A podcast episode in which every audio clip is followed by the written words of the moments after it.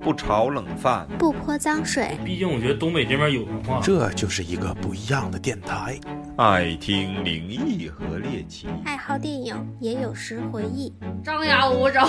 腿就一个扫堂腿，就给我撂倒了。太逗了欢迎收听磕头机电台，磕头磕磕头头机皮电台电，台。来一二三，收。我有一所大房子，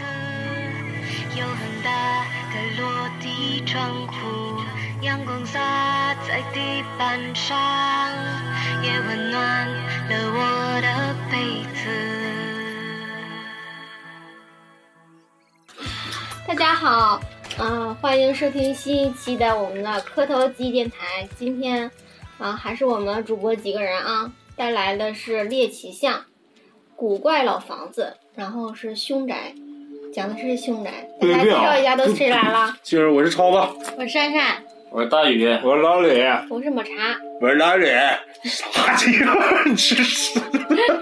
好好去验一验去啊！嗯这期我们来一期预谋已久的古宅巷。嗯这个老李今天说今天不太适合讲灵异，那我说整猎奇吧，反正也跟灵异差不太多。反正玩意儿都晚上找你不找找我找我这找我找我，今天我坐到主位上了啊，现在没人跟我平起平 坐。啊，聊一期古怪的老房子，因为有一些老建筑呢，其实正常来说是一些灵异的载体。如果没有这些老建筑呢，可能一些灵异的现象也不会出现。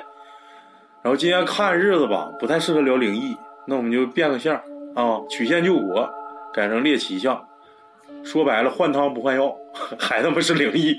啊！这期聊一些老房子啊，然后就是这个话归正题，让老李来一个老房子的故事。呃，行。我去那以前几几年我记不清了啊，反正也是不长时间。二十年前， 我去那个那时候三十多岁啊，上海，呃，溜达玩儿嘛，然后去那个叫一九三三那个老厂坊，咋的了？没事儿。一九房三子咋的了三那个老厂坊，他这个那个房子呢，就简单来说就是上海就是公家盖的那个屠宰场，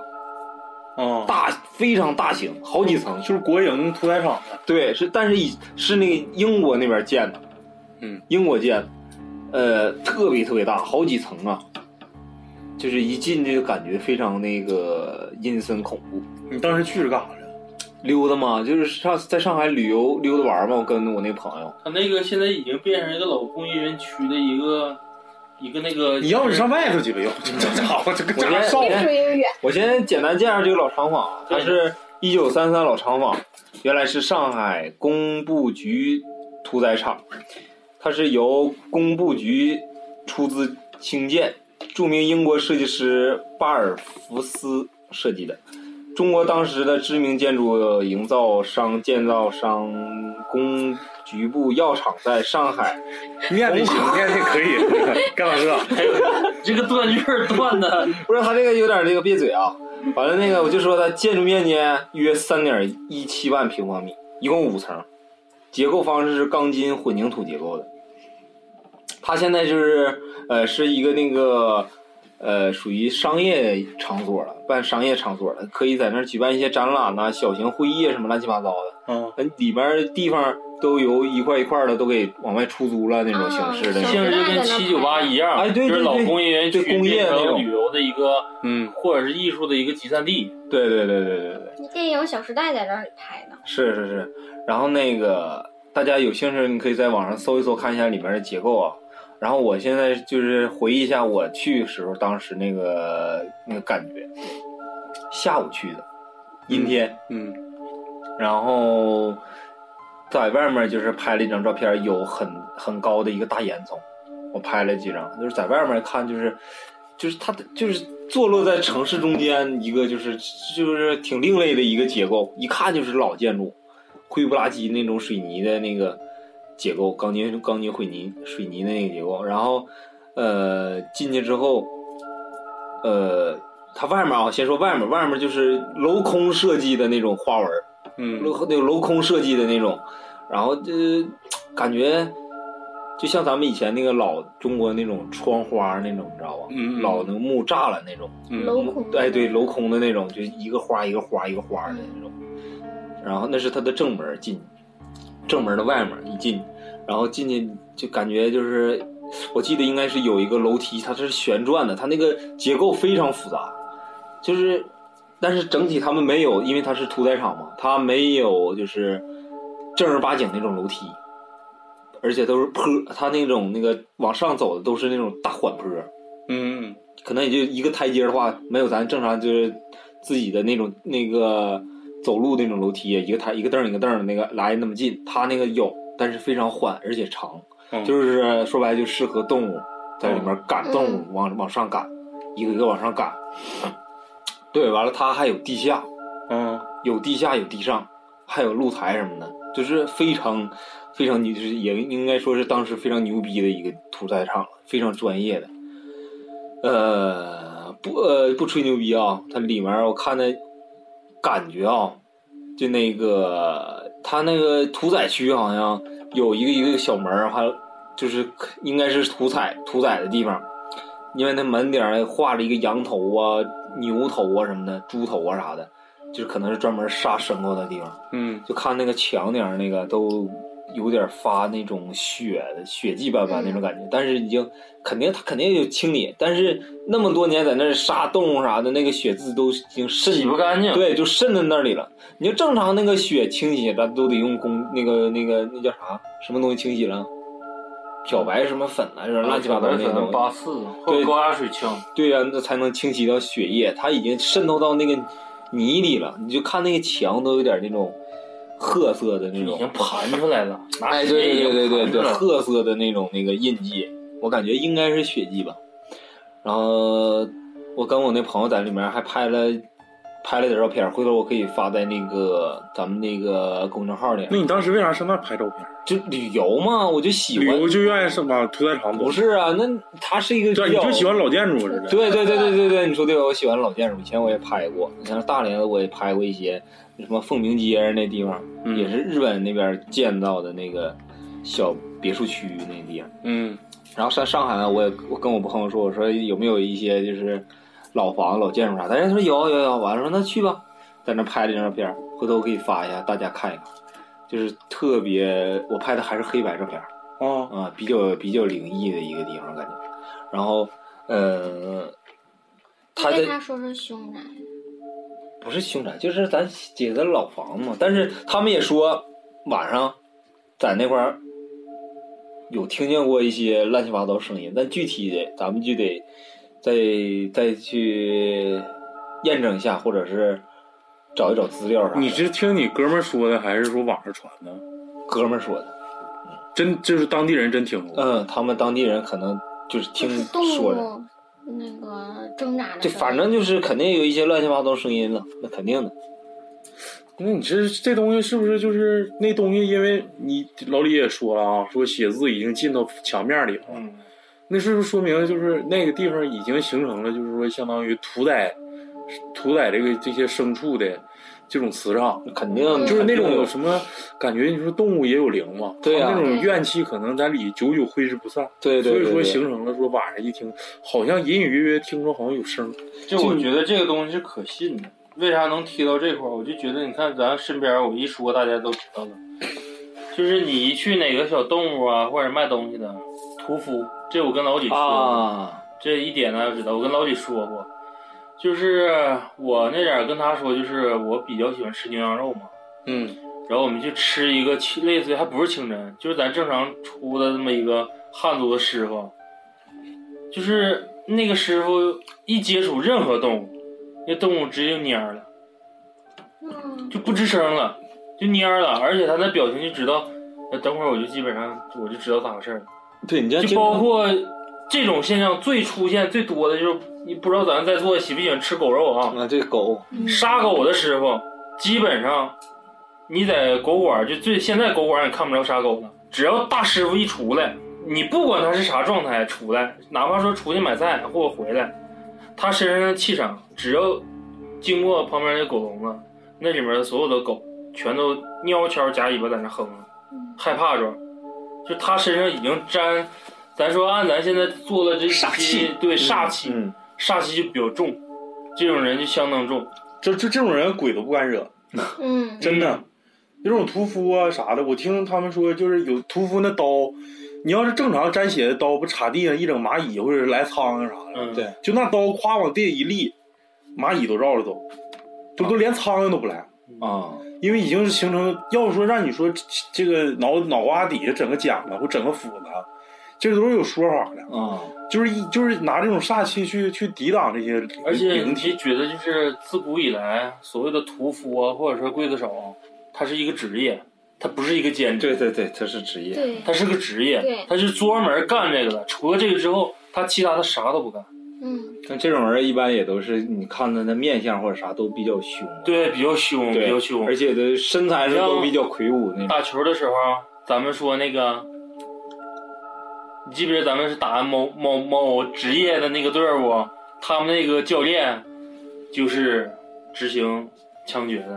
啊，那老爷子状态给人看的就是，不说话的时候，你看他就感觉就阴气特别重，不是阴气了吗，煞就是气感觉煞气就是很呢，对，就很很凶那个人，然后脾气也特别凶嗯。这时候元哥就说过，就是说我们说为什么那老爷子，那个这个教练怎么脾气那么暴，然后什么油盐不进的，怎么不怎么通情达理那种。后来才知道，他就是专门给犯人法警，专门枪决犯人。啊啊啊！所以说这种人体质，他的气场肯定是不一样的。那你说在那附近住的人， 对对，对对对，就说的是他们好像说附近晚上在那儿听着有气有动静，老李说这个让我哪儿想起来故宫，我们说故宫晚上也能上瘾。晚上可能那就是必须有啊。 一个可能是说，嗯，不不说是灵异或者怎么的，还有一种说法就是那个什么大自然的录音机，对就是磁场、哦磁场之间的碰撞，啊它会把一些声音收录进来，然后在某定特定时间里它再放出来。我就想起，就是现在有一个，我突然想起来的啊，就一直没解释明白的。嗯中央十台也也做过这期节目呢，就是应该不是故宫啊，但也肯定是一个大宅子，不是大宅子，对就是也是一个博物馆，嗯，是故就是类似于像故宫那种博物馆，好也有可能是故宫，我也记不清了。是故宫是有宫女儿那个吗？不是，就是它的监控器上，晚上的时候有白色的光点在来回飞，那不是蛾子吗？都说，不是蛾子，那他们说那个帧率比较低，他说是帧率比较低，但是后来为啥说呢？就是近几期有一阵儿有帮网友就给挖出来了，就是他的那种呈螺旋状也好，或者是那种轨迹，就是不是蛾子飞的，就是蛾子没有那么飞的，就是咱正常来讲，你哪怕说你说晚上咱说看路灯，你能看着蛾子怎么飞，但监视器里面那个光点儿它的飞行就就不是说你肉眼看着或者脑补的那种状态的那种飞法，而且它是属于像吃海螺丝那然后哦种，对转转圈儿那么飞对，，它是转圈儿，它有几针定在那儿了，你知道吗？它是属于这种转法，就原地画画圈儿的那种，就感觉像是个海螺丝上面带个小翅膀，然后在那儿哇哇来回转，有点像咱们小时候放那叫滴了转儿，对，就是自己做那个往下飞，然后它歘，竹蜻蜓那种感觉是吧？对，竹蜻蜓那种感觉。然后你说这个你就没法解释，然后更多的从声音呐、或图像解释的都是什么自然界的一些昆虫啊、失真呐、嗯灯光啊。你像老李刚才说的那个工厂式叫法，那最官方的就直接告诉你，就是可能房屋结构改改变了，然后一刮什么东南风啊、西北风的时候，啊，对，楼体发生一些声音，这这那那这的，哔哩吧啦吧吧吧的。那你就说那具体事儿，其实就是就是就是强行让人以科学的角度去，对，我就觉得有些事情它就是拿强行的东西去告诉你，要不没法解释，对不对？有就很多没法解就释。对呀，啊就这东西没法，比如比如说我现在拿一个小缸子，他一听就跟我小时候似的，拿小缸子，那那个同学都跟我说，你拿缸子听能听着北极，我一听，嗡我操，这是我操，大缸子不是缸子，大海的声音，你不现是在随那便杯子拿呃是什么样的杯子呀？任意的杯子放他耳朵上，缸都能听着吗你现在就不你拿海是螺听最大海吧，那海啊，螺对对对，你拿这个，往耳朵上一盖就有声音。他又跟我跟我说你能听着北极的声音，我操，我就信了。啊，继续啊，让珊珊带来一个关于青岛老建筑的事儿。青岛吧，是当时我我是学音乐的嘛，然后我去青岛的那个大学名可以说吗？说呗，就海洋大学，我去那儿学习，就是找一个专业的老师在那儿学习。然后跟我朋友呢，有一天晚上我俩就出去溜达去，然后青岛也有好多那种路边的摊儿什么，学校里面也有，学校外面也有。这个建筑我现在想起来，它是在学校里面，就是青岛海洋大学有鱼山校区，还有一个什么一个新一个新校区老校区。我学习的那个地方是鱼山校区，是老校区，就不止一个这种。嗯当时青岛不是德国的殖民地嘛，嗯然后就有好多这种德国人在那留下的建筑，现在也很完整，也很完好，也很漂亮。嗯然后我俩晚上就去溜达呀，就看看这个学校的校区景色。溜达到一个就挺挺偏远的那么校区的一个角落了，然后有一栋楼，嗯，然后只然后就它就是学校外面和学校里面它是通着的，不是就大啊学本来、就是没有没有固定什没么有界校园隔墙啊，对没有啥的界限嗯，没有界限。那是比然较后国际性大学的感觉。嗯，对。然后等到那个就有一个老太太，呃，走过来了，我俩在那儿有个小摊儿，我在那儿看卖什么东西呢，这个老太太就过来了。就就，然后我这个朋友吧，他就挺愿意跟人家挺善谈的，跟人家就聊上了，搭个讪儿，对，跟人老太太唠上了。然后老太太就说：“那个孩子呀，像你们这些大学生啊，就奉劝吧，说那个你们以后这晚上别总上这片儿来溜达来，这片儿那个不好，这地方就青岛话那股那那股味儿。”啊，就是黄渤似的呗。对黄渤式那些话就是来奉劝我们来了。然后他就问他，那为啥呀？有啥事儿啊？然后我也挺愿意听的。 老头儿就在这一带住，然后在他们小的时候，就在这个就是这个德国的，就在他家就在这个德国的这个建筑物的旁边很近。然后他说，在这个建筑物里面，原来住的都是一些那个。呃，最开始德国人，后来好像日本人也来了。反正就是这个房子里之前是放好多好多死人，就地下地下能下去的。然后就在这个地下有好多好多死人，然后等到后来，就在他小时候，呃，在他的印象里，他见过好多次，就在这个德国的房子里，就有人影在这个房子里来回走，但其实这个房子里已经没有人了，就包括嗯后期我们去的时候，这个房子也也没在用，也也没有人在里面，就是有任何用途。然后这老太太就讲说那个。这个这个房子当时有人影来回走的时候，不止她看见了，是这些周围住的邻居啊，每个人都知道这个房子里就一到晚上就会有人影来回来回走。然后后来，呃，他们还说这个这个房子的就有有的也能进去啊，他们小时候这都那个门都是开放的，他们都能进去。进去有的时候晚上就或者是呃白天，一开始是晚上去，发现这个房子里面有那种就像是肖像画一样的人形，就能显现出来。就渗到墙上了。对，渗透墙就是人形能显现出来，然后呃，等这这个人形呢，大概在几天，三到五天之后就能消失，就能没有。然后但过几天它又出现，就不是一个人形，一群人形，啊然后就就在这个墙上，那几天就没，几天就没。但他见过好多好多次，然后他就说，这个房子就挺邪的呗，就是告诉你们别总往这边来，嗯嗯，，容易招惹什么不好的东西。然后这个就对我印象就挺深刻的。啊，正常来说，要是卖东西啊、卖货的啊，老头儿老太太啥，都一般都是王婆卖瓜，自卖自夸。对啊，对，那我要是我在这儿卖货，那你们来的人越多越好。对啊，那他既然是卖货，是卖货，他也是旁边一个，就是一他们青岛有挺多那种地摊儿，对他也是卖货的。那你说卖货都奉劝别人，你别往这儿来，那他这种心态，那就是真是奉劝的心态，嗯不是说你那边儿别去，你来我这儿，他们那边儿也是不是啊？嗯，那你这个现在这个这个建筑是封着的还是开开放的对外？封着呢，基现本在上还没没有有人看人看守守啥啥的的，有人没有人看守，但就是锁着的，是紧锁着，没有人去。嗯他那个地方本来就是有，就是这个青岛海洋大学吧，就中国海洋大学有好多好多这种德国的建筑，有些还能用呢，就是就有人天天在里面。那这个我们去的这个地方吧，就挺偏僻的，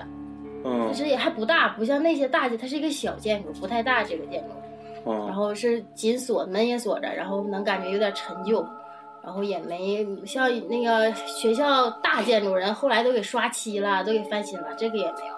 有，嗯就看上去反正就挺恐怖的那那个那些德国建筑就。山人说那个墙里渗出人影儿，啊后来我一想，好像很多恐怖片儿就是国外都那么演过，昆池岩里不也出现过那个？是从墙上渗出来的吗？对对啊，就是感觉像阴了似的，就是美国还有英国那种恐怖片儿就总那么演。对啊，很多恐怖片儿都没演过。嗯，老还是有依据的。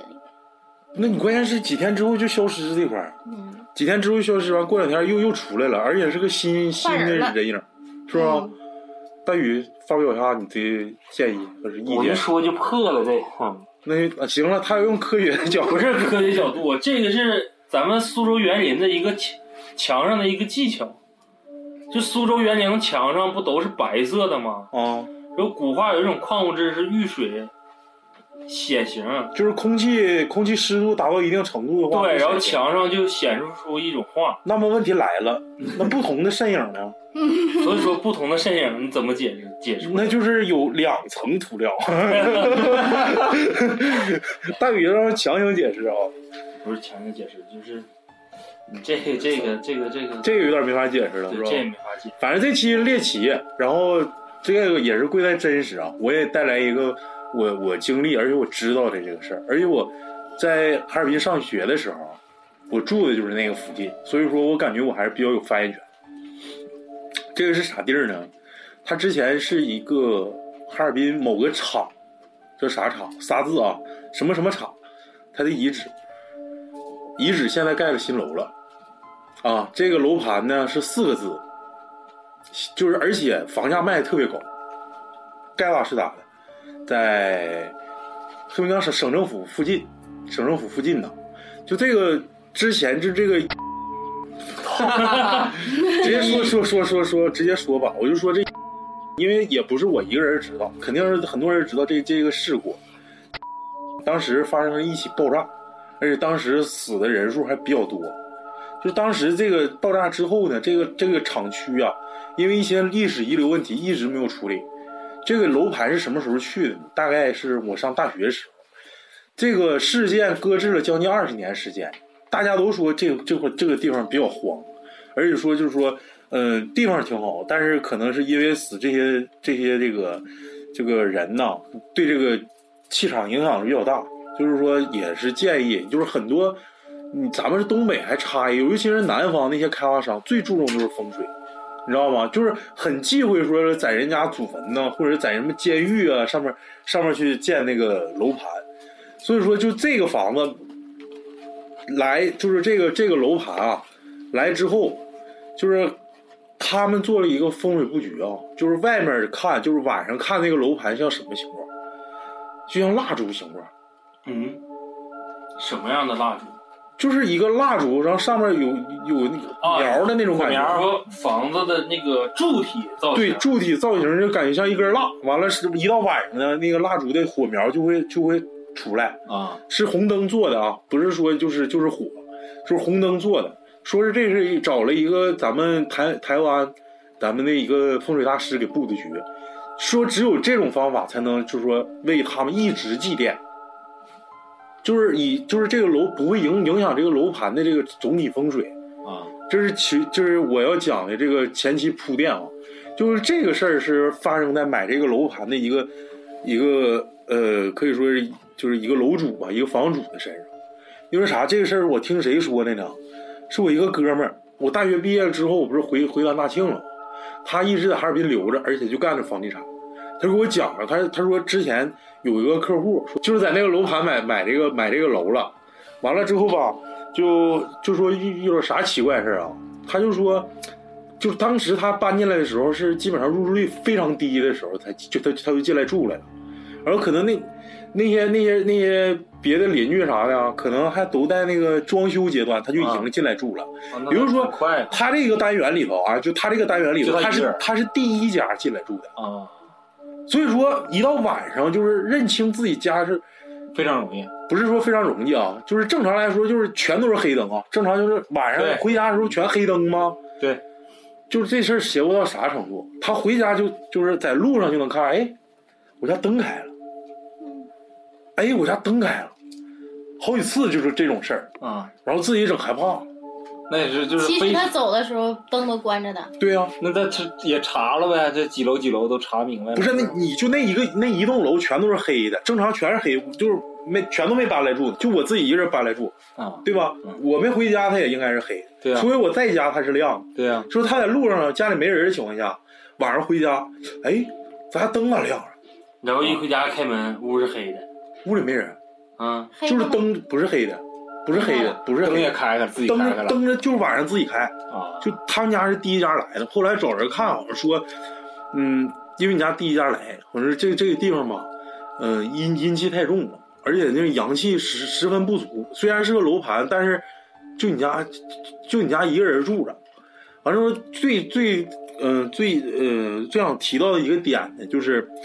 因为我之前我也说过啊，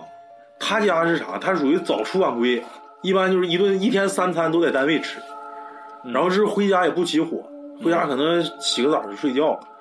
就是从来不起火，所以说他这屋吧，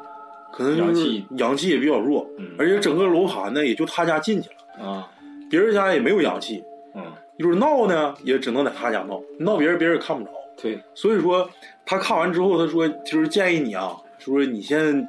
停两天，你在别的地方租点房，或者说你在外头住住一段时间，然后等这个入住率上来之后，你再搬进来住。要不这种事儿吧，可能对你的健康方面会有影响。啊，说这个东西，他说这属于这个灵体灵体现形，但是你没看着实形，但是你就会感觉挺恐怖的啊。时间长了都干精神衰弱了。你想想，你没事儿六楼八家亮个灯，不是你开，不是我开的，最恐怖的是这个楼，这个这个楼区里只有他一个对，然后一还个人嗯没人，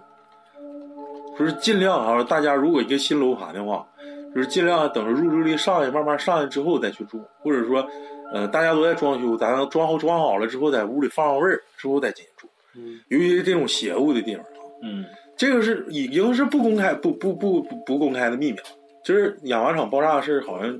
全黑龙江省人应该没有不知道，这是个真事儿。而且是我哥们儿亲口告诉我的，因为他干楼盘，他就说咋天晚上开灯太他妈吓人了。就回家灯就是亮的，完了到屋啥也没有，完了走的时候明显记着这灯肯定是闭了，就跟老谭那开灯似的啊。啪，在一起吓人。来，大宇评论一下啊。哎呀， 哎哎，我想问一下啊，就是就是你爷爷家住那个位置，嗯，不也传说挺那啥？我们那块儿最早的就是属于咱们萨尔图不分铁东跟铁西嘛，不是不是说铁西那块儿，嗯，我是说你爷爷家现在住那地方。哪儿你知道之前是啥吗？啊？巴黎子吗？巴黎子是啥呀？监狱吗？啊，那我家原来就在那住，就你听说过吗？我知道，我看着监狱被扒的，哎，你听说过那块儿邪吗？反正我最开始，我小学可能跟我个人也有关系啊。我觉得那段时间我都不敢往那边走，就是他他刚盖好的时候啊，我感觉不太舒服。反正你要是最早在新村住的人，是不不喜欢溜达四区四指三十把头往后，一直到现在庆隆六十九中那个方向，是没有人愿意到那儿逛的。对呀、那撇儿就原来就是特别大个大大监狱，哎，特就非常宏伟的一个大建筑。对呀、后来扒了盖楼你就看盘，没看过？你脑你可以脑补一下啊，就是你看不着国外的一些电影呢，什么什么越狱啊、大监狱、铜墙铁壁那种大红房、大红砖墙，他那种大砖墙就特别高，对他妈三十来高，三人嘛，我感觉他妈有点像，如果要按楼房来讲，都得是三楼到四楼那种高度，啊然后上面是大电网，然后等过了这个墙之后，里面还有一层，因为那个时候边上有些楼就已经盖起来了。我那时候比较淘，喜欢爬楼房，然后我们就上了楼顶，往那边看，就是你上天台往底下鸟看呗。对啊，就想想看那边是啥样嘛，视角挡着呢，你就可以想想那个墙高成啥样。它那个墙应该不单单只是说正常直直上直下的，还打点斜是吧？它那个墙嗯上面还打应该点是斜，对，有有一个弧度，就是哪怕说你有牛逼的能爬上去，你绝逼攀岩攀到那块儿，也得滑下来。你双手就得悬空状的往上上。嗯，然后那撇儿，因为我家最早就在四区，然后我爷爷家在庆隆那边，没有太多。就当时讲究是这个楼盘刚建成的时候，大家都讲究这个事儿，对挺忌讳买这个的，那个，所以说房价一直都没上去。四区把头的那些是福利分房，嗯，属于单位分的。嗯，然后等到庆隆那面儿，就属于一个公开式的一个楼盘，对商商业商业楼盘。那个时候那楼盘商品房。卖的就不是很好，就是周边所有房子都高于它，但它那房子从质量啊，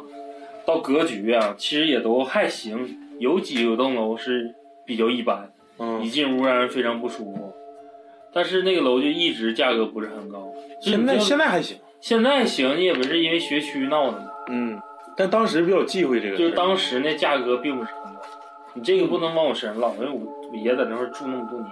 是，那你就讲讲你咱们单位那边的事儿，对我讲讲我我们那个我从小住的那个老楼吧。我们之前做几期节目的时候，我也是一直在说这个大庆有蝙蝠的这个故事，就是现在作为我们这边儿这个土生土长的小朋友们，应该有嗯很少能看到说在大庆嗯，看到蝙蝠这件事儿。对呀，但是最早的话，以萨尔图为界那边儿，蝙蝠，如果说这个季节来讲，我看现在是几点？哎，我我我好像小时候也是，就是走过那个天桥之后，到嗯那边树上全都挂蝙蝠，全都是蝙蝠，而且晚上的时候，就是到了觅食的那个点儿啊，嗯，我七八印点象钟中呗，就是吧新闻联播开始到新闻联播结束，因为就是一新闻联播刚开始的时候，就是我必须得从外面玩完得回家，那时候就不怎么太让孩子在外面。嗯，等后来慢慢随着年龄大了，就是你懂事儿了，明白咋回事儿了，就发现了，就是那个点儿可能就是蝙蝠的一个习性啊，也是它一个觅食的习惯。天上啊，就像阴天了似的，遮天蔽日的，漆黑一片。你那时候一点不开玩笑，就是随便拿弹弓或拿那个咱玩具那小气枪，冲天上你就猛打就行了，绝逼能打下。现在少了是咱以吧？前老丘陵那不也是吗？就是老丘林对面那儿，我说的就是那栋楼。嗯，那栋楼就是我印象当中的时候，它那个时候算是当时那个地区比较有高度的一个楼了。其实现在看就相对来说比较矮了，对对嗯就两层。啊那那个时候那撇儿是平房区嘛，就没有太高的。嗯，到那个楼的时候，就是反正家长一般不会让小孩儿往那边溜达。然后我一直印象中那个铁路那个老楼，嗯从我记事起，我从那个楼过去，我就感觉那个楼是个废楼，嗯就是整个楼啊，可能是因为有蝙蝠的原因，就是夏天那个楼的楼上味道很大，就是它的排泄物，导致你从这儿走的时候会有一些异味飘着。嗯，再加上楼颜色呀，或者是荒废呀，那个楼，你从身边一走，感觉非常不好。但是特别奇怪的就是，无论你在那块儿是开车也好，还是路过也好，哪怕说你不知道这个楼，你都会下意识的去瞅，它会有自发出一种磁场性的东西吸引你的目光跟注因为意。毕竟是老建筑嘛，对那时候是老建筑那时候盖成咱还没出生呢，对，七几年，它现在这个楼已经重复利用了，嗯，也翻都新了呗，翻新了，一二楼全都能用了。嗯但是你走到那块儿的时候，你还是会下意识的往那边瞅一眼。嗯，哎，就跟那啥似的啊，我就是借你那个话题啊，就跟老哈站似的。你嗯，没发现老哈站吗？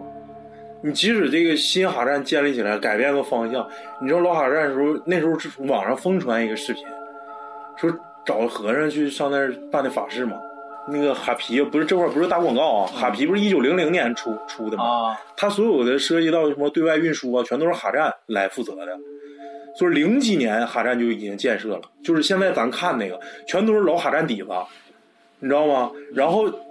哈站八前两天，前两年去年扒的吧，去年翻新，一八九九年石建宇，一八九九年加藤博文遇刺是吧？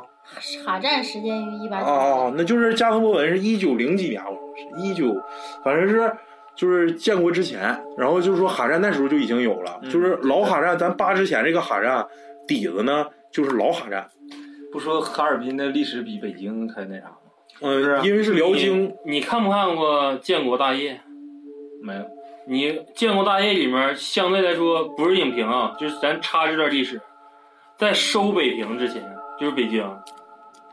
它的第一个定都的地方定的就是哈尔滨。嗯那我操，那定哈尔滨咱咱牛牛逼了，是，对，就然后说嘛，说是哈尔滨真比北京基那个那个那里面有一段的时候，后来查的时候也可能是有点模糊啊，就是林彪不打的北平吗？嗯他的四爷已经到北平了吗？嗯然后这块电影里面不讲个搞笑是，呃，葛优扮演林彪，王宝强演一个小文官嘛，说报告首长，前面发现一个地主大院儿，然后怎么打打不下来，然后咔几个照明弹下来说这哪是地主大院儿，咱们这到北平了，就是这个意思。啊然后那个为啥说说到这儿的时候，然后那个时候就讲的就是哈尔滨那个有一个镜头就是什么呢？就是毛爷爷他们已经开会，嗯说如果再有几个小时啊，还有几天，北平要是不能那啥，因为他们已经定完开国的日子了，嗯就必须到那天，一全世界已经知道中国要搞庆典了，就必须得有个首都。那时候定的其实就是哈尔滨，嗯你好好说话，咋还然后那时候定的就是哈尔滨，然后当时定的是，当时定的是阅兵的广场就是哈站门前，嗯哦，哦那后来给变了呢？后来就是打下来了？打下来了，毕然后竟毕竟其实还不是打下来了，就是那个时候他的守卫军，我看那个营那个将军叫什么来着？哦，一下顶上了，你就继续说吧，不打就我是说。他投了，投投降了。他后来也变成中国的开军元帅，有的，就是一投完了之后，紧接着就把都，当时有很多人都已经到了哈尔滨了，你想想，也就是都不到一周的时间，准备开国大典。嗯，从人员到设备，就基本上那时候就已经定死在哈尔滨了。然后突然说北平解放，啊，又又得全部又过又去一。大帮人回来。哈尔滨不也可多那种老宅？哈尔滨那时候就现在基本上什么红场那些地方，当年预备的、准备的，全都是为了开国而准备的一些东西，包括有一个那点儿不有一个地方有一个毛主席像吗？啊，还铁有火铁路车局那个对，铁路局那个，那都是为了赢要赢专利，就哦是，后期说啊的是时这候么回事啊？对对，要赢要赢赢这些专利，迎接这些领导。啊、就南方朋友可能不理解啊，说哈尔滨有啥历史？其实哈尔滨历史非常叫东方小巴黎。回头咱对们再再查查。咱们有改期啊，改期啊，咱们聊聊咱们的手绘，好好好好扒一扒，嗯，行不行啊？好完了这期就是我认为啥呢？古老建筑是给人以就是吸人眼球，这是毋庸置疑的啊。尤其是到哈尔滨，就是中央大街啊，什么道外那些老巴洛克建立建筑，哎，真一看就感觉肃然起敬，就是牛逼。我我跟老李，我俩就说到古宅这段时候，我俩不去一趟哈尔滨吗？我俩就是特意到那个哪儿乌鲁木齐路吧，是不是？啊，其实那时候是为了吃披萨，然后边上全都是古宅，就一看哪个哪个谁谁谁故居，对对对对对，甚至有些故居上面，夸夸夸夸夸，好多人名，嗯，都是当时的什么名媛呐、社会名流啊。这就是回归咱们那个啥片头了，毕竟咱东北有文化， 然后那个，要么说古宅的气场，就是像超子说的，它有这个气场，你没法去形容它具体是什么样的。其实我们说的那些古宅，就是一些私人别墅，已经让人翻修的不能翻的再就是大洋再楼、翻小洋楼，对，大洋楼、小洋小洋楼。但是，就是我感觉也是南方人比较讲风水，然后你像江浙一带、苏沪这边不都是沾点风水嘛？而且中国的建筑的确是那边是非常牛逼的，嗯，从原野到那啥，那些楼就是你下意识的你必然去看它，你不会躲掉任何目光，哪怕说有院墙，这就是古宅的一个魅力。嗯，然后你说古宅身上发生的事儿呢？那接着往上唠呗。对，你这我想说一啥，就是我不知道在座各位啊，发没发现啊，就这种越古的宅子，历史越悠久的宅子，它是会吸光的，啊就是你感觉里头就凉快儿，嗯，对，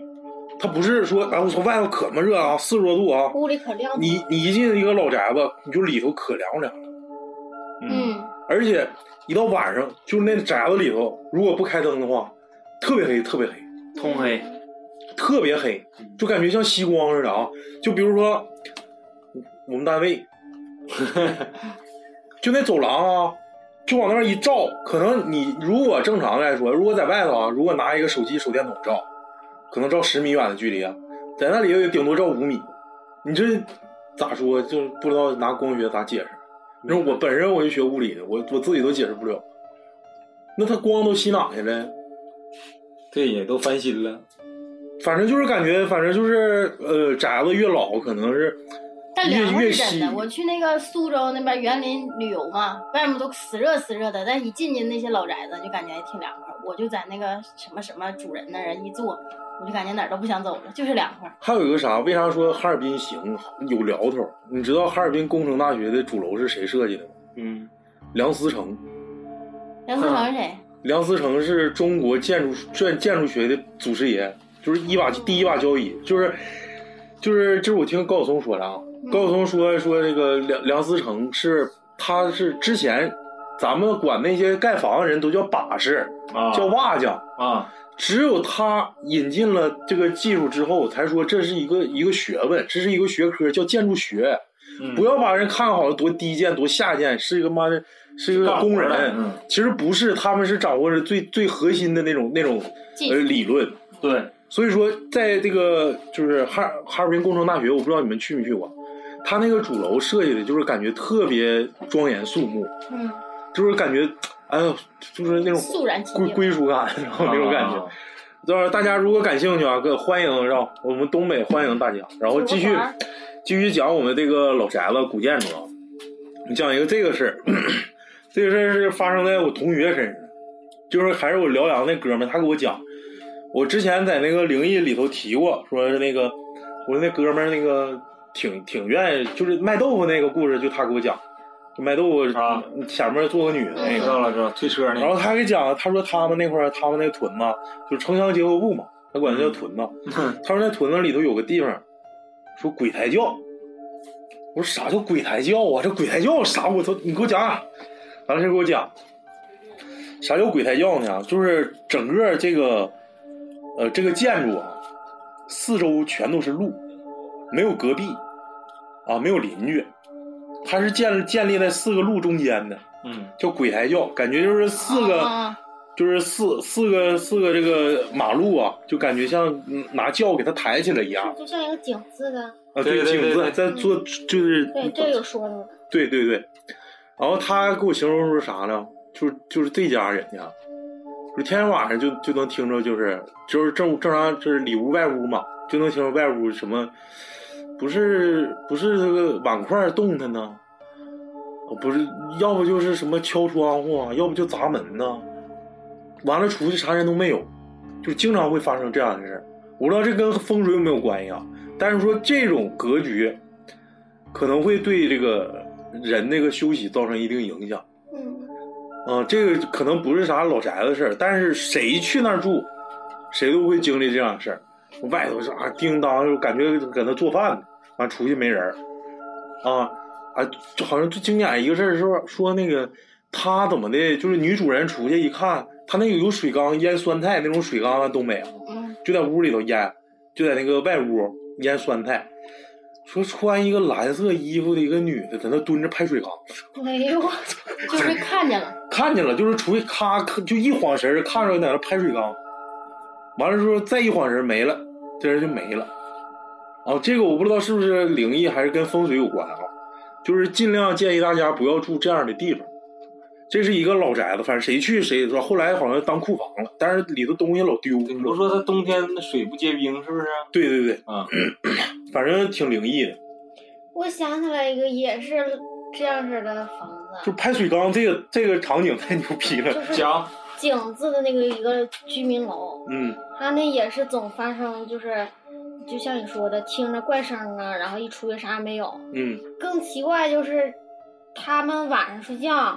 有时候比如说你在床上睡了，第二天醒你就在地上，啊这跟我一会儿要说那个有点像，但他那好像不是。你继续说然后还有的就是你在你自己家睡好好的，第二天你在你邻居家，啊？啊、就这个是谁也解出去释不当了。隔壁老王去了，这然后就是，也有监控就能解释。嗯，对，然后那个房子好像现在没有人住了，是在沈阳，好像特别有名的一个凶宅，铁西鬼楼啊，我忘了，那不那不知道，那反也正是不知什么道。鬼楼好像。嗯，我有一个就我最好的闺蜜，就我俩从小一起玩到大，我的闺蜜她结婚了嘛，她的新房，这个不是老宅子，是她新房的一个这么灵异事件。嗯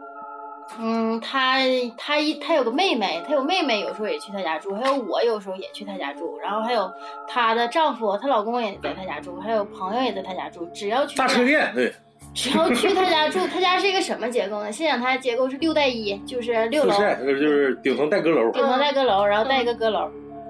然后当时，呃，他买这个房子的时候也是看有个这阁楼挺好的，能就是能算面积，免费赠的，相当于。是，然后他就买了，买了之后结婚住进去之后呢，反正他俩吧感情，她跟她老公感情就不怎么太好，有时候就她自己在家住，自己在家住，她一开始先听就是上面这不矿嘛，上她家挺大的，一楼就一百多平，然后楼上是小一半儿，那也二百多平了呗。嗯，然后就能听见楼上那种呼呼呼，就像风声，然后有的时候风大了，就像那种嚎，就鬼哭狼嚎那声，嗷嗷嗷就那声。哎呦我操！然后他自自己总能在听见，大夜一人给我打电话，害怕了，害怕了，不行了，珊珊太吓人了。我说你别害怕，我就跟他谈心唠嗑，就给他整的就精神啥的不咋正常了，我感觉。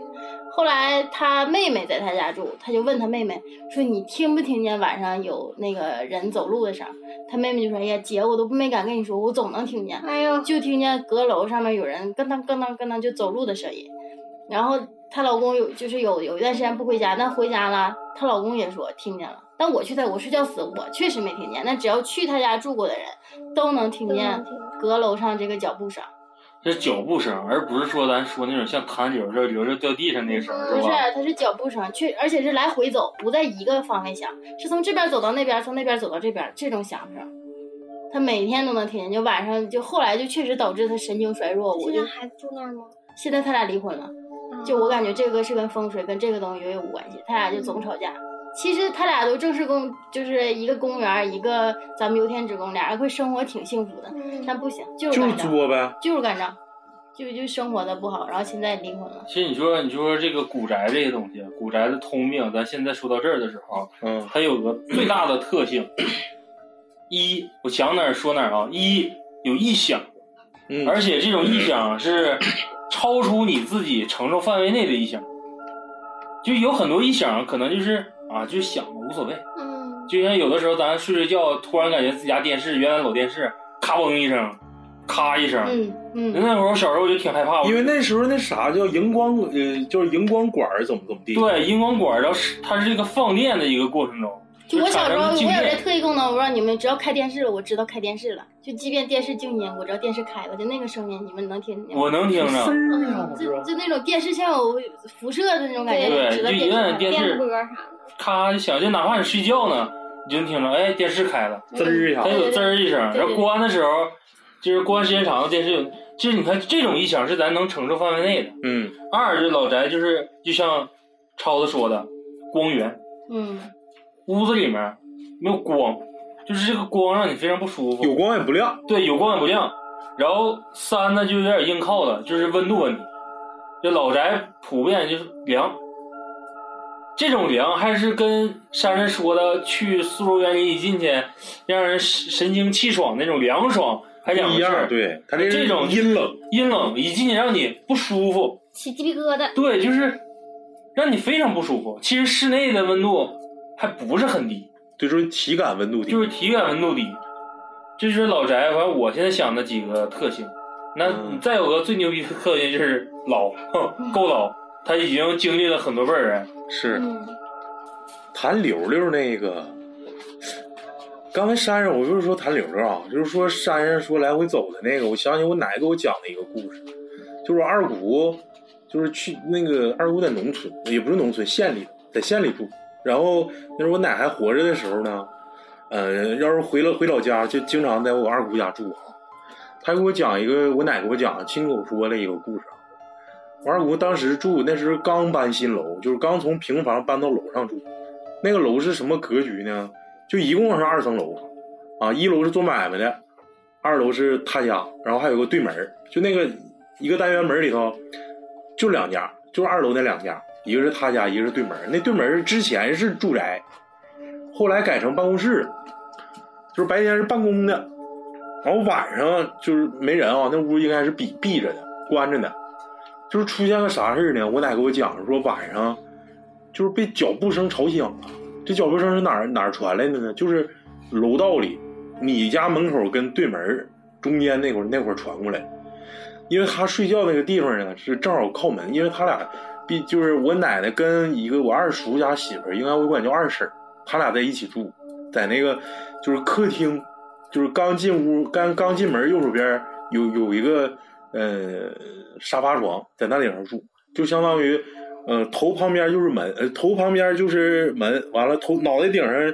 就是墙，就那套墙，然后他就能听着那个门外就感觉好像来回走路。哎，正常如果说如果说在座的呀、啊，有人加班儿或者说回来上单位取东西，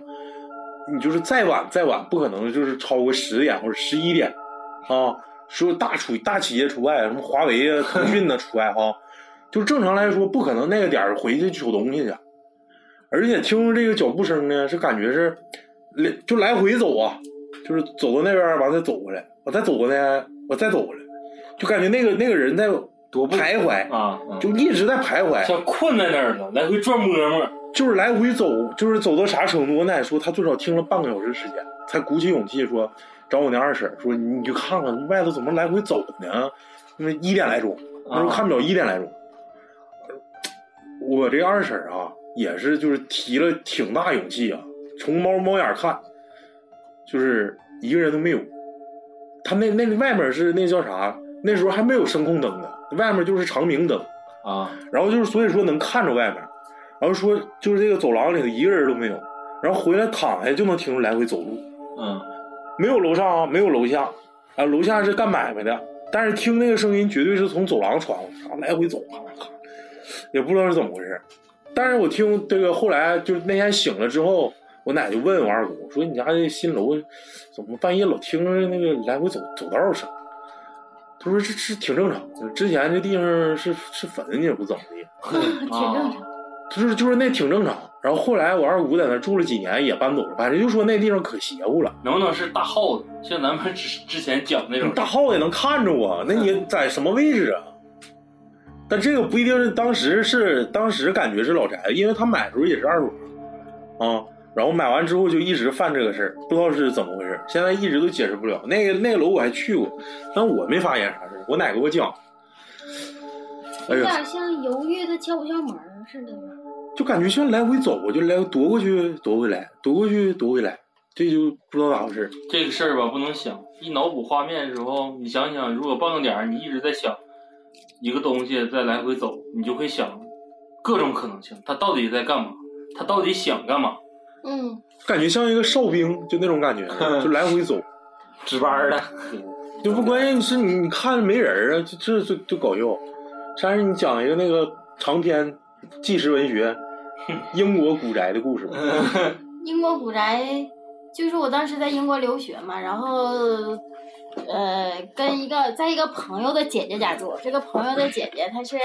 这有点太长了吧？没事你就讲吧从，从头开始讲嘛，你对，从头讲，嫁老嫁老外开始。嗯对，她嫁了，嫁给了一个老外，然后呢，这个老她是二那年她二十八吧，这个老外大概三十岁，他俩刚领完就是刚领完证，这个老外就是心脏病，呃，就是一之前也没有什么心脏病，忽然间就死了，就她刚嫁给这个人，这个人就死了，这反正她呢好处是她就得到这个老外的房子了，直接嗯那这个老外死了，房子就给她了嘛。然后我去英国留学的时候，正好就住在我这个朋友他姐姐家，跟我这个朋友，嗯，然后之前呢，就是他姐姐这不买这个房子，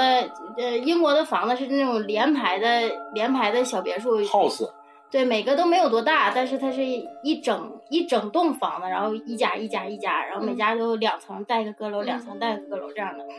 然后他姐就想把旁边的这个房子，啊当时就想给买下来。然后说之前换了好多，一般英国人吧，假如说他买这个房子，他大概就会一直在这住了，很少像咱们倒啊腾就房子。是世世代代好像都对嗯，对，但这个房子呢，就总换人，总换人，总换人。哦，对，然后房价呢还特别便宜，他姐当时就想把这个房给买下来，然后就问当时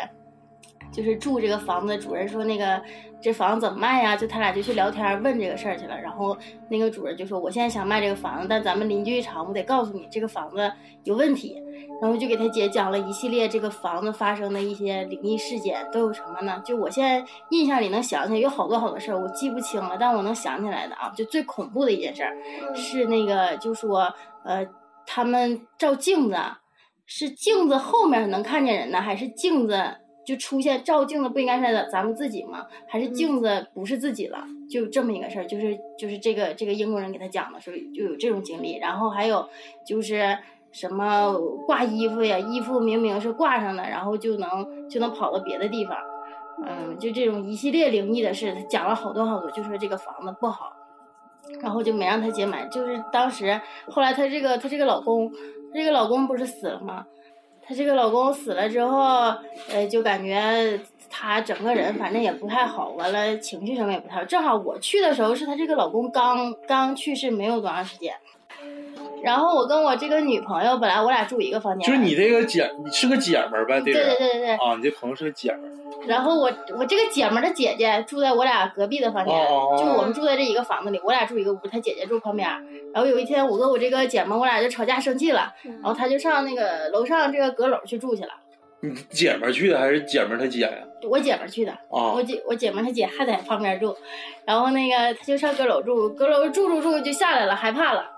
跟我说那个不我行错了，我错了，嗯，就大半夜下来了，扑腾扑腾，他的那个梯子吧，就他自己爬上来，我就听他在楼上扑腾扑腾的下来了。啊，哦，我说咋的了？哎呀，吓死我了，吓死我了！怎么的？就是梦见那个他姐的这个死的这个老公了，我给他给梦见跟他唠嗑，就坐床头就一直跟他唠。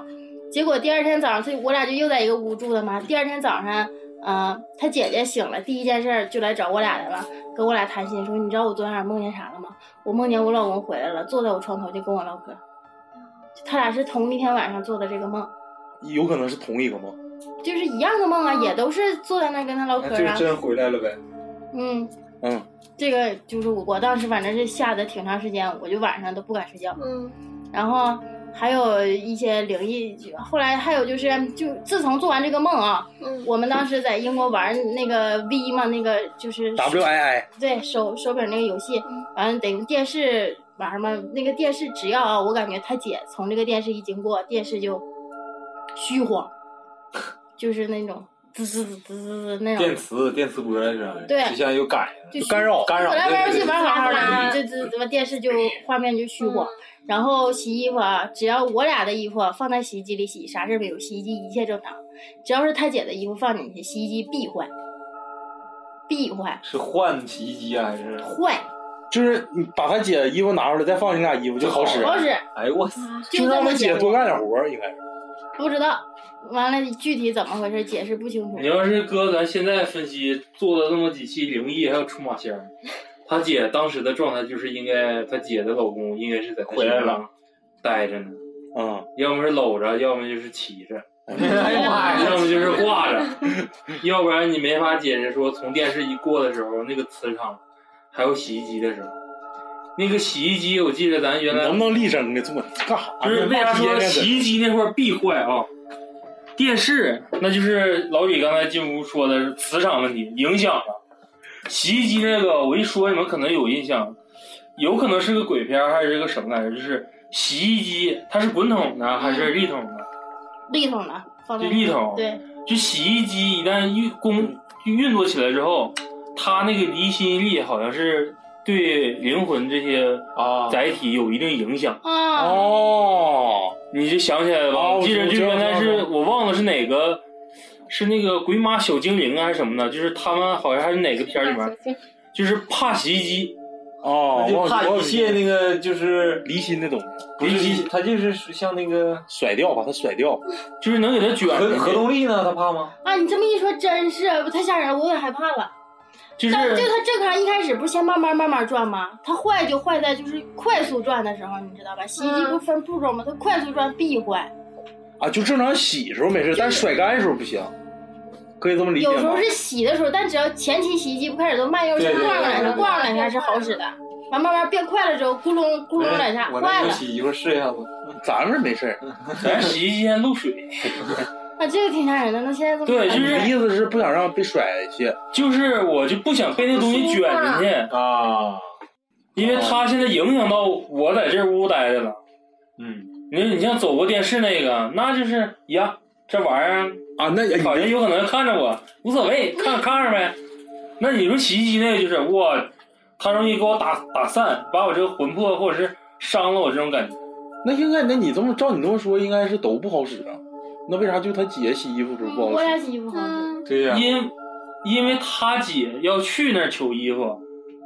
你不可能是你俩洗你姐衣服吧嗯嗯？不是，自己自己拿自己你。不就自己拿自己的吗？有关系啊，有道理啊。哦，啊因为你们一直也没试过，你们几个帮你姐去洗衣服。那这以后万一再出现这种事儿，咱就我我为啥说整到个洗衣机抱着它？ 对我为啥说这个话呢？你不一直在强调我刚才跟开玩笑似的，是不是你 那个那个鬼鬼姐夫一直在你姐身上傍着呀，或者带着呀？你说伊犁这种东西一进了之后，本身这东西对他产生一些影响，嗯，我肯定想着让这玩意儿不好使。哎呦，那应该让你明明这这随身在卧室放个洗衣机啥的，哪个名儿？咱水友啊 是不是啊？不行，那个总坏害羞，啊，洗衣机不要放卧室，洗衣机不可以放卧室。我就开玩笑。继续，还有吗？还有就都是一些就是结合在一起的灵异事件，然后还有，哎，我都有点想不起来了。有一次他姐鞋带没了，然后在衣柜的就是放内裤的地方把鞋带找着了。绝对不是他姐放的，我们谁都我们他姐也不来我们屋，我也不去他姐屋，嗯谁总会把共就仨人儿，谁会把内裤给 鞋带放在内裤那嗯对里呀、呢？反正就挺诡异的。我操，这就是你正常平时穿的鞋还是？ 平时穿的鞋就是我只要超要问啥，是不是你自己清洗过的？嗯不是，然后不是晾完鞋就是之后平时我就是每个季度，假如说冬天的鞋就会放起来，然后夏天就是这那是一双春秋的一一双鞋，然后就放在那儿，放在就是平常穿的那个地方。但有一天他要穿，就发现这个鞋带在，那只那个鞋带就没了。然后过了好长时间，他就去清理他那个收拾嗯装内裤的那个，就发现那个鞋带了。我说哎你们猜问问我，你猜那个鞋带在哪找？放内裤那里找着的鞋带。还当笑话讲，这嗯心心习以挺为大常 啊！了呢。对，完了还有挺多，我得慢慢想这个这个英国的故哎，事你。讲讲那个呗，大鱼，你这声儿怎么突然小了？我有点害怕。 大鱼，你讲大鱼，讲讲那个呗， 这个像谁？哪个？讲讲讲哪个？就那个尸，就尸臭那个。啊，尸臭那个咱就别说地点了，这个是抹茶妹妹刚开始就说的，然后我俩拢在一起之后，她可是能一个事儿是一个事儿，啥呀？就是某城市啊，某某宾馆，然后有这么一对儿去游玩的夫妻，俩人睡觉的时候，啊，男生好像就心比较大，通常男同志心都比较大，闻一些异味儿吧，也没有太大的敏感什么的，可能觉得宾馆通风不好啊，或者是是不是宾馆之前住过老外啊，哈、嗯，这里面没有诋毁老外的意思啊，但是你的确就是体臭，香水儿这东西就是给你们发明的。然后他就觉得屋子里面，他那个那个就是不一对情，就咱以情侣啊夫妻吧，还是夫妻吧，那个女的就觉得这屋里面有一股臭的味道。嗯，然后这个老公呢说我没闻着啊，然后这女的可能就是觉得屋里面没打扫干净啊，或者时间长了有异味儿，然后她就总觉得自己在翻完身之后才能闻着这股味儿。过一会儿才能闻着这股味儿。然后咱后过一会儿之后再说为什么能产生这种事儿。然后后来她老公也是翻身，就后来就基本上就作醒了，她俩就觉得不舒服，她然后就说这个屋里面的确有味道，那个那个还是臭味儿，就是还不是臭豆腐腐烂，就是腐烂的什么东西腐烂那个味儿，嗯，在屋哪儿找都没有，然后也不是说厕所滴漏的那种臭味儿。他们就出去了，就跟宾馆这个管理人员说，我们要去换屋子，你这屋子里有臭味儿，我们现在休息不好，就大晚上必须得换房间。嗯，这不是我俩不能住，出来玩儿也不可能啥，就今天的确住不了。你们要不检查一下，哪怕我们添点钱，我们换个屋子。换完了之后，老板就觉得这个屋子怎么能出现这个问题呢？他们就在屋里面找，也没找着原因。而我估计是在这个情这个这对夫妻之前呢，还是有人也是提出了这个异议，因为它中间隔了很长时间，就是后来查到事发的原因之后，应该是不止这一个顾客向他反映，可能这对夫妻的反应更过激，因为是毕竟他的时间已经到最后了。嗯，等到他们检查的时候，就把这个床垫翻开了，嗯，翻了个个儿之后，发现床垫的底下是有污渍的，然后在碰那个污渍的时候，就发现那个床垫是漏的。等把床垫打开，里面是一具尸 体。你这个就太是太浮就是夸了，就是尸 体，不是你想想，宾馆的床垫有尸体多可怕对呀！尸体的那个那尸尸臭臭成啥样了？没没过多的解释，对，但是你想想，无论是啥季节，放在床垫里面，它既然能产生尸臭味儿，那就是已经隔了很长时间。然后这就说到之前就是说的，说为什么一翻身能闻到味道？一床垫子翻动一动就是，对，就一动，然后你那个空气气就挤压，吸进去，然后你还得给它放出来。对对对，然后这个毕竟这味道是有一个过程中才能挥散挥散出来。嗯，然后咱就说，就是为什么说这个它一定咬定说这个出问题了，那就在之前肯定还得有别人能闻到，嗯，然后等到后来出的这个，就是这个这不报警了吗？查信息查的就是之前有一对小情侣入住之后，就是宾馆的记录仪是两个人入住的，嗯，走的时候是一个，但是在退房的时候谁也没注意到这个事情。一般人注意不到。谁能注意到啊？然后后来这不就查这些信息，抓到人，但是中间有一段我跟抹茶就有点咬不定了，因为我我不知道是一个案子还是两个案子，让你整混了。有点让我整混了。但是中间可能说的就是，如果是另外一个吧，也是跟这个非常相似。那个是怎么呢？翻开之后是没有脑袋的一具尸体，然后后期是怎么呢？发现就是那个男的在入住的时候，他没有拎任何包，女的也没有包，他走的时候他拎了一个手提兜，啊，他把头带走，光留个身子。然后目的性就是什么？就是不想让人知道这人是谁。嗯我就想给你整死。那天去的目的，然后就包括后来审那案子那男的目的就是，我就想整死他。结果其实他的目的，第一，他理想中的案发地点不是在宾馆，是想给他骗出之后，在哪儿就整完了，类似于抛尸啊或者毁尸灭迹。嗯，结果在屋里面他就可不能听话了呗。对，就屋里面就直接争吵了，那就直接选择把他整死。然后结果这事情想想过了很长时间，然后后怕我再说你们会更后怕。我觉得这对夫妻吧还好点儿，毕竟是钢汤。你想想有之前那些住过哎的，呦我操！你身体里一直有一具尸体，嗯，你身体下你你你睡的那个床底下一直有个没有脑袋的尸体。这个也不是后怕，后怕是这事儿发生之后，还有人傻了吧唧还往那住。那你没有人知道是哪个屋啊？这就讲到咱们前几期宾馆的问题 啊。黄西服啊，如果谁想听黄西服啊，是不 是？呃，就可以不用上宾馆住了，拿个洗衣机来个那个床下那个，啊，对这个事儿，不是那刚才大鱼讲那个跟这个咱那个老房子啥的没啥关系啊，是是不是就故意往猎奇上靠嘛？啊这整事儿啊也，不是说凶点儿，咱就说这个屋子里面，是是不得劲儿，跟发生房子有嗯关，对，跟房子有关，而且就是你没觉得吗？就是咱之前也说过， 包括超子之前讲的那些黄西 服，就这种屋子发生过这种事情之后，哪怕你不知道，你也会感觉有一丝不适。对，一进屋它会有一个下意识的让你不适感。嗯等你再一查完了之后，啊，啊，我操，原来是这样。是，呃，我讲一个也是，是上高中时候我们一起出去学习，然后在那个沈阳发生的一个事儿。那这个也其实也没啥怪的，就是怪在那个为什么床底下有一张符？这个这个讲讲一下这个事儿啊，也是那个呃，我一个那个大学同学吧，现在也是我们大学同学，现在也在那个当地呢。然后我们那时候在那个沈阳，那时候学的那个专业课嘛，在那学的画画，在那块儿能学了能有半年吧，小半年，然后学了几个月吧，呃， 到底多长时间？小半年，小半年，是咱小半年，差不多啊有的。冬天去的吧，十一之前，咱们对那个时候是十月份，反正在然后那一直学，学到过年那时候。学到一月份到二月份。 对对对，然后，呃，那时候出去都都租房子嘛，完了沈阳也那地方也也是挺老的一个地方。然后我我们在那个我们那画室也是在一个老楼区，嗯，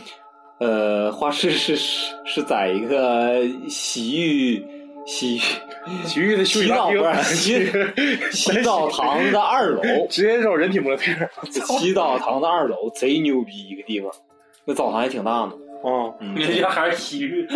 祈祷堂那个二楼 啊，但是在一个居民区的一个中间，就是大众洗浴呗。啊对对，大众洗浴啊，啊，不是豪华。 对对，不是好玩意晚上不是不是晚上去了， 晚上就洗专澡门的时老候头他乐们就是人尤尤其人多的时候啊，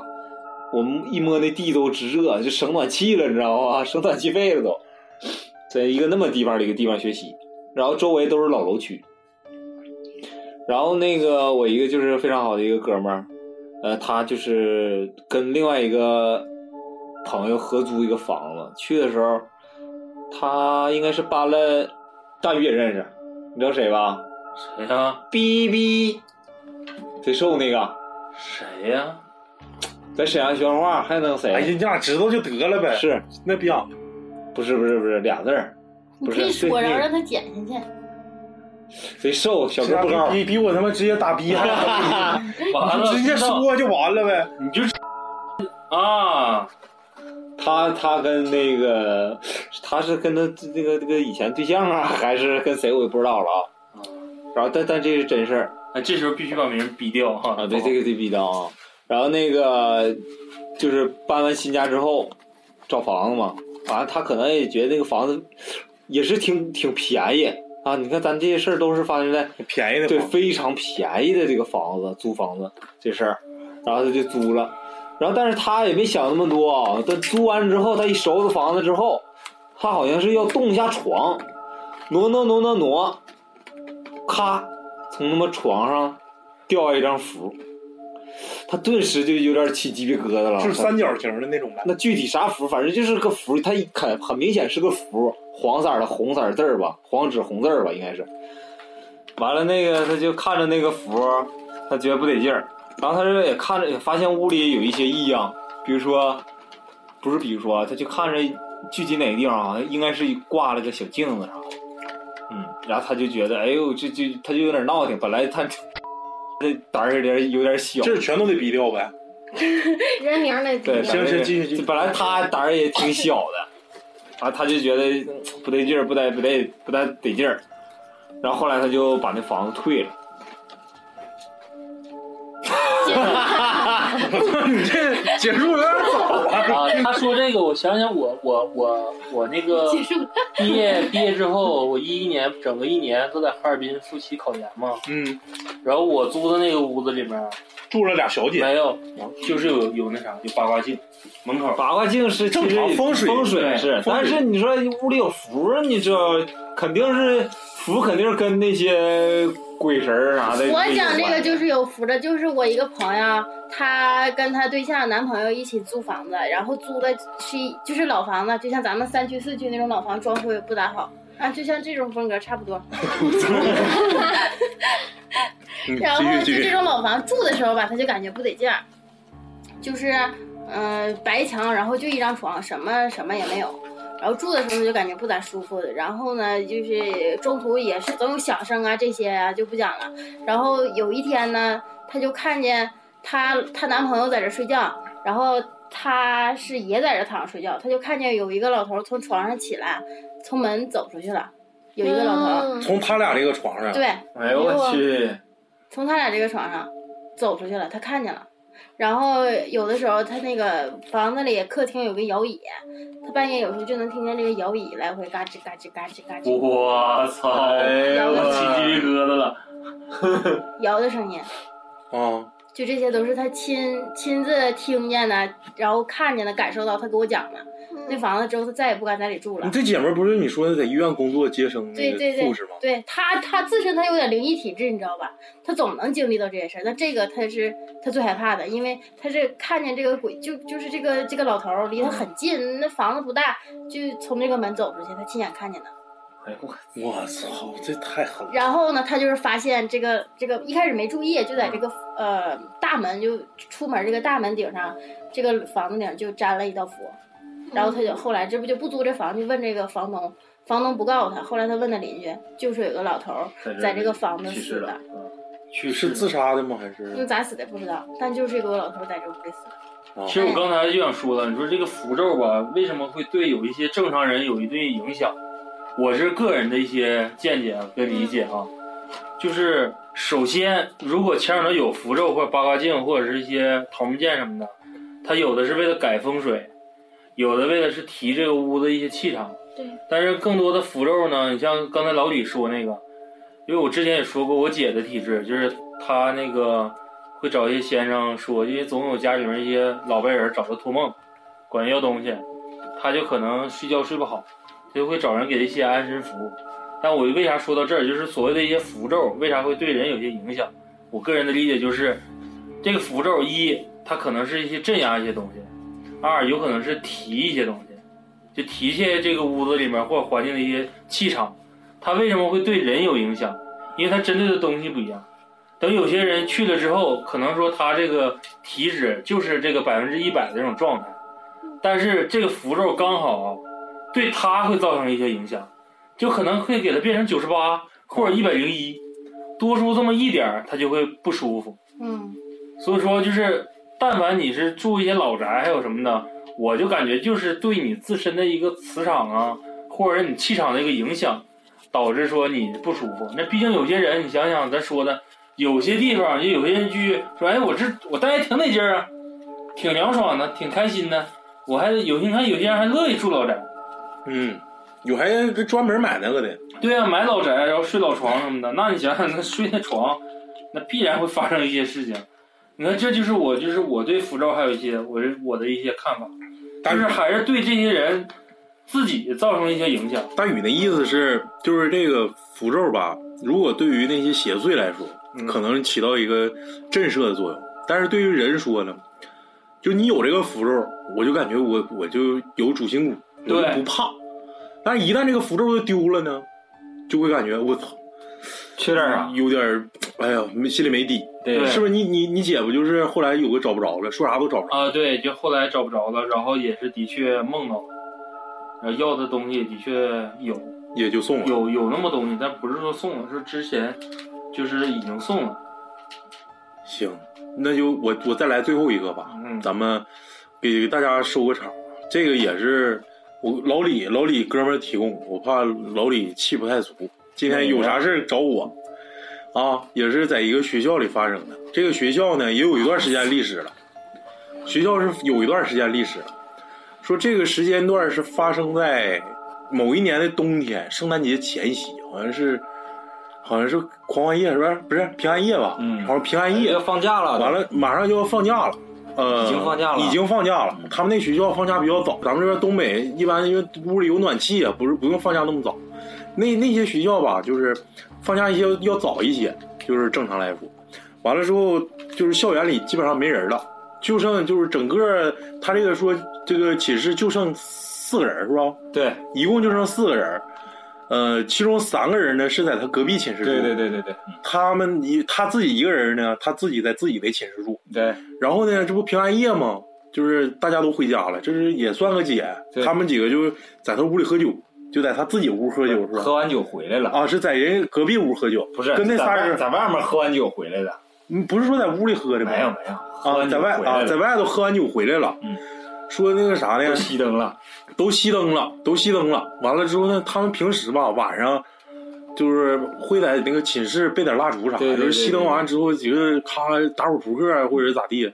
也没灯也没电，那时候还没有那个叫叫存电的那个叫小小小台灯也没有，啊对对对可能就可能这个二十分钟八点儿又没电了，他们就是整的蜡烛买的蜡烛啊。他当时形容是怎么回事呢？他在外头喝完酒回来，那仨人回他隔壁寝室睡觉，他自己在这这屋睡觉啊。他拿那个，他说是怎么的？起床起来说拿蜡是关门，是不是怎么回事啊？嗯对拿那个蜡烛关门，就是正常你举这个蜡烛的时候，你的影子是你看不着你自己的影子啊。嗯，这是面对，就是如果你拿蜡烛起来关门，你正对是门吧，后面是不是窗户啊？你的影子正常来说啊，不是以你的视角，以上帝视角来看，你的影子会映到窗户上，或者是后面的那个墙上，嗯对不对？可是他拿蜡烛的同时，会看到自己的影子映到其就是门的那面墙上。对面儿哎，这鸡巴咋回事啊？嗯，然后就拿那蜡烛回回头一看啊，就看到他那个就是里靠里侧的那个寝室的那个呃上铺上对躺了一个人儿，是侧躺是吧？对对对侧躺面对墙嘛是吧？对对对，侧躺面对墙，吓炸了，就当时就吓炸冒了。我现在都有点炸 毛。就是两个两点啊，第一点是自己的那个影子没映，就是你自己能看到自己的影子；第二点是回头一看，上铺睡了个人，他寝室没有别人，肯定没有别人，而且那人他不认识，说就看他背影啥，跟他寝室人肯定不是一个，就是吓炸了。一下醒酒了，你知道吗？对，他说一下就醒酒了，完了就赶紧上去吧隔壁，说那仨逼还在那唠嗑呢，嗯说有一个人睡着了，然软后软有一个人躺在床上，那俩人坐在床上，完他他妈也去坐，就四个人在一张床上。接着说，四个人在一张床上，完了他就跟那俩人就是没躺着那人，他仨人仨人坐着吧，一个人躺着，跟那俩人说：“我、操，我他妈的我屋躺个人儿，我他妈的就把这事儿重新叙述了一遍啊。”完了，就这时候就是能明显听着啊，就他们不是在一个床上吗？他对铺动了，隔条道啊，对铺，就听那个，就听那个，嗯，就那个铺，嘎吱，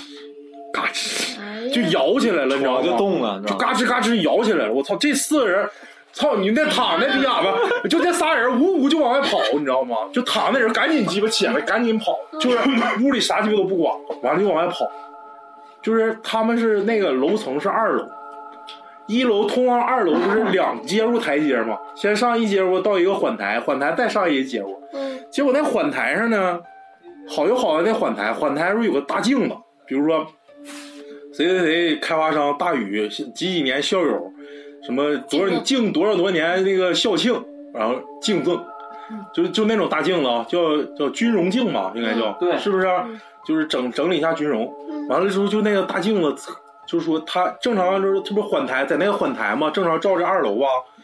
就是往下下的时候，就是刚走那个拐角，马上到楼梯的时候，你结果看着个啥？看着一老头儿，你知道吗？说穿一身白，白头发，白胡子，头发挺老长，就是看不着眼睛那个位置啊。他因为他是侧面，他那个位置是啥样？那老头儿，肯德基爷爷啊，你别闹啊！就是你正常下楼的时啊候，是正常是看那个面面镜子吧？这个老头儿正好站在这个楼梯最后一个台阶跟镜子中间，是侧对他们的，也就是面对墙，左面是楼梯，右面是镜子。也就是他们一下看了，我操，看着个这玩意儿，就这四个人儿，就直接从二楼他那个他那个楼梯直接就跳下去了，吓得呜呜跑。就是这个老头儿不是在镜子里，是现实。就是现实中在那站着一动不动。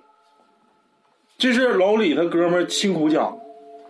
啊，完了就他们直接就从二楼直接就跳跳到一楼，直接跑了，妈摔逼喝说，我这老头儿看见他们也不动，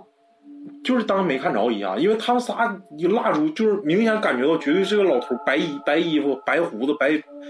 反正就是一身白，一身白，完了就是这这仨人就就直接就就干下去了，全都看见了他们。全都看见，三四个人全看见，全他妈跳了。啊，这个挺渣。我感觉后仨那哥们儿就是带的，因为毕竟是第一个先看着了，先看上的，等到寻到那个屋跟人一顿叨逼叨叨逼叨叨逼叨，人家就给了一个警示，你就是差不多得了，我也不是想让你看着，完后来赶紧收拾行李，第二天赶紧走。嗯，具体最后发生啥事儿，我们下次再问问。就是讲了一个这个，当时是想搜灵异嘛，他们那个学校校区也挺老，估计也得比咱岁数大，三十多年、四十年就那种，反正感觉挺挺吓人。当时他说我操， 嘎吱嘎吱响，我操！当时我都就傻跟逼我了。那个床嘎吱嘎吱响是一样的。其实寝室那床嘎吱嘎吱响真挺吓人。对呀、也自己关键没是动没人儿。对呀、床就动了。对，那行，今天这期先到这儿呗。这期猎奇灵异 项，咱们新开启的征程，我操，可以，高兴吗？高兴，行，然后老李这期到这儿行不行？行，有，然后还有几个是不是？你那还有一个，也是那个哥们儿给你讲的，嗯你这个是属于就是节目尾来来一个那个啥彩的蛋啊，就是彩蛋。这个这个挺这个行，这个我干们一改之前那些各种就是后期给大家一个收尾的，今天这个收尾就比较炸，行，我们这讲把了那大镜子那个啊，打进下边儿来那个，那也太必须的。 后面躺个人，我太鸡巴嘚儿。听到最后都是真爱，我 听到彩蛋的。行，对对对，咱们这哎以期后咱也片尾啥，没事儿来个彩蛋啥的啊，不定期来个彩蛋。对大雨大，我现在啊，别别别别闹！为了为了别掉粉儿，我操！那天好不容易干到二百，我说一看，哎呦操，一百九十 九！啊，希望大家啊继续支持我们科科机电台，然后我们也是近期吧，我们琢磨换换一套设备，也是给大家一个最好的回馈。我们有一个好的节目质量呢，也能更好的给大家一个更好的诠释吧。有些有些时候吧，不是说我们讲的不好，是设备不过关。 这回要是设备再上来，完了大家还感觉没意思，那就可能 那我们就是不干了，那我 们。可能就是屋子对这个有什么影响那就得上大米家录了。 行，这期大伙儿到这儿吧，完了咱们下期再见。好嘞，再见，拜拜拜。回来吧，回来哟，我已厌倦漂泊，我已是满怀疲惫，眼里是酸楚的泪，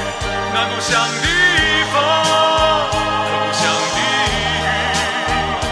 为我抹去伤痕。我曾经豪情万丈，归来却空空的行囊。那故乡的风，故乡的雨，为我抚平创伤。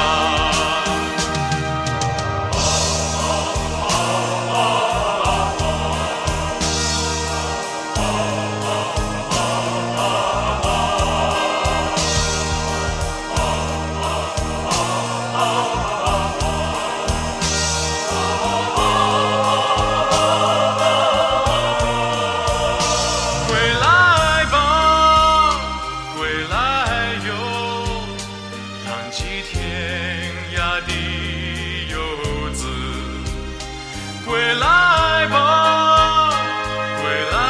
哟，别再四处漂泊。我已是满怀疲惫，眼里是酸楚的泪，那故乡的风，故乡的雨，为我抹去伤痕。我曾经豪情万丈，归来却空空的行囊。那故乡的风，故乡的雨，为我抚平创伤。那故乡的风，故乡的雨。为我抚平创伤。